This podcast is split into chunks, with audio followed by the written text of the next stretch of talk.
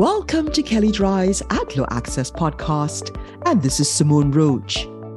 In May 2022, the FTC proposed changes to its endorsement guides. And among other things, those changes created more prescriptive disclosure requirements for endorsements, imposed various requirements for consumer reviews, and clarified that all parties involved in a marketing campaign could be held liable for lapses. At that time, we analyzed the FTC's proposed changes and examined how they might impact advertising practices and influencer marketing. And recently, the FTC announced the final version of the guides. The final version largely mirrors the version proposed last year, with minor modifications that generally serve to further constrain the discretion that companies have when working with endorsements and reviews. And here are the key changes appearing in the new guides. Clear and conspicuous definition. Unlike the 2009 guides, the new guides include a strict definition of what constitutes a clear and conspicuous disclosure. And among other things, the FTC wants disclosures to be unavoidable.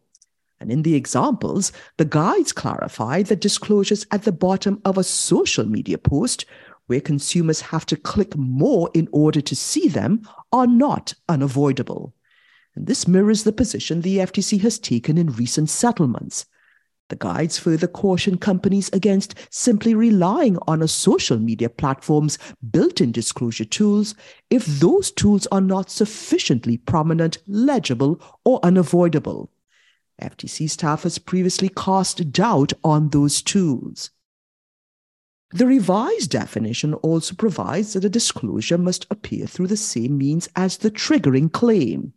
That is, if the triggering claim is made both visually and audibly, then the disclosure must also appear both ways. And we've seen the NAD take similar positions in recent cases. Express liability for endorsers and intermediaries.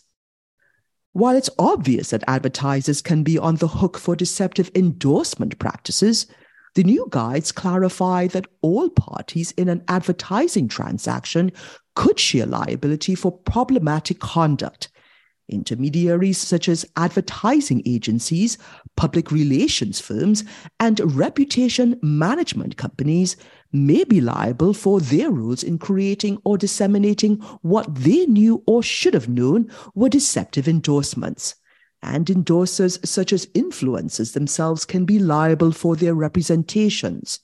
See, for example, the FTC's recent order against two real estate celebrity endorsers. Focus on consumer ratings and reviews.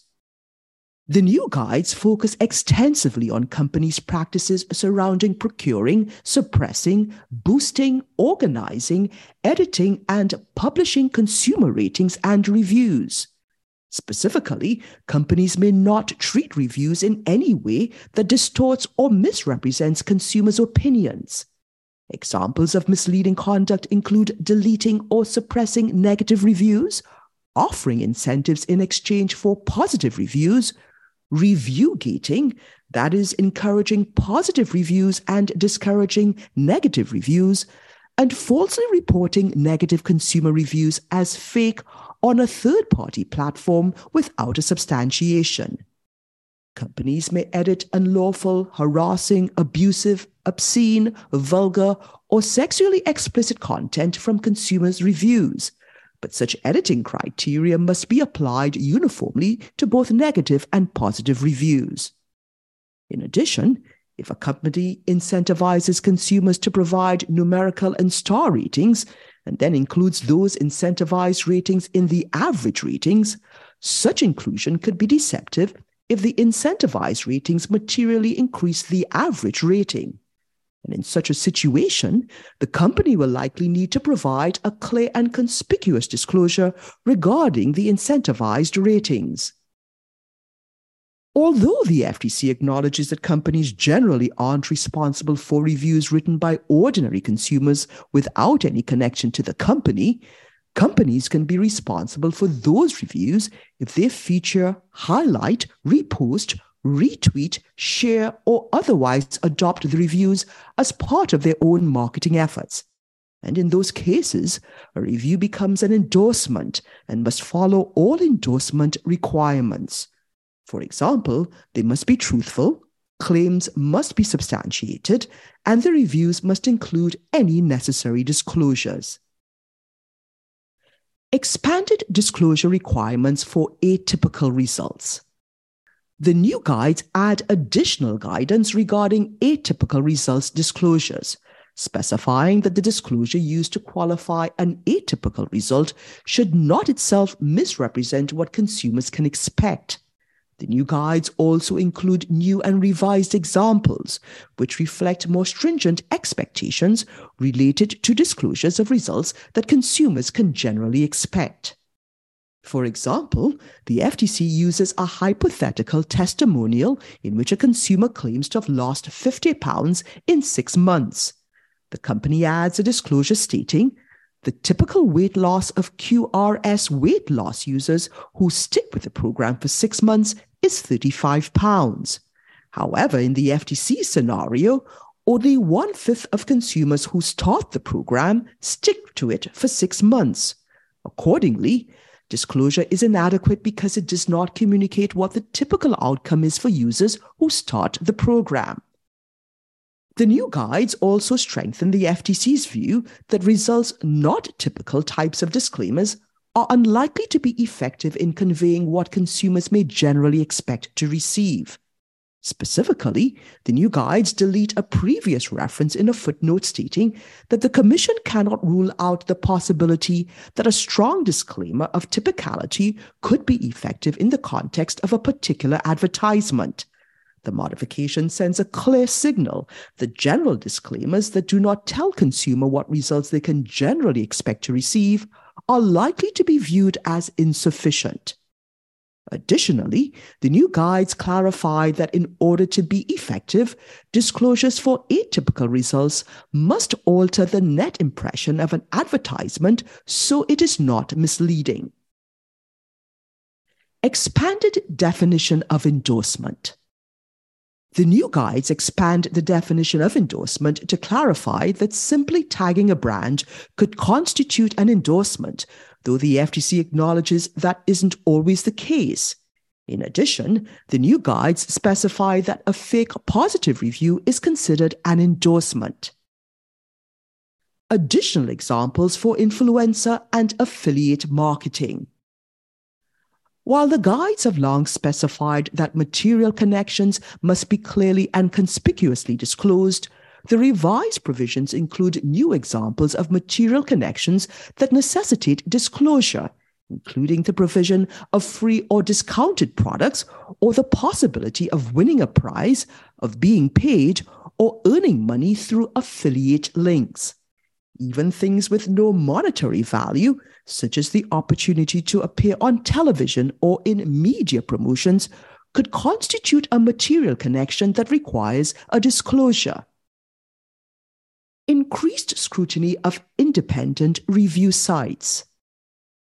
The new guides address so called independent review sites that have material connections to various companies or that offer a pay to play ranking system of products or services.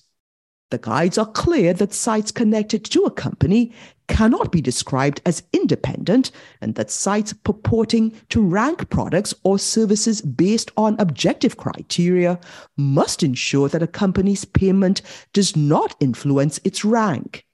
Indeed, the guide states that marketers could be liable if they pay to advance in the rankings of such purportedly objective ranking sites.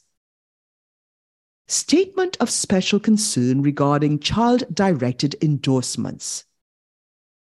The new guides include a new section addressing endorsements in advertisements addressed to children. The section states that practices that would not ordinarily be questioned in advertisements addressed to adults might be questioned in such cases. The guides don't provide further insight on how such endorsements might be questioned or evaluated, but the FTC claims it is exploring next steps. The FTC has also updated its guidance document, FTC's endorsement guides, what people are asking to respond to additional questions related to the new guides. And although the new version of the guides includes some big changes compared to the previous version, we've seen most of this in enforcement actions, warning letters, and various types of business guidance in recent years, including in the proposed edits the FTC announced last year. And one surprise is a new example involving dog influencers, which has some of us considering additional revenue streams, but that's a topic for another day. And if you've been following our tips on this topic, you may already be on your way to compliance with the new guides. And if not, now is the time to evaluate your practices before the FTC does. And if you'd like more information on what you've heard on this topic, please contact either Ioana Gorecki, Gonzalo Mon, or John Villafranco, and you can find their contact details in the show notes. And also, please see our Advertising and Privacy Law Resource Center available at kelleydrye.com.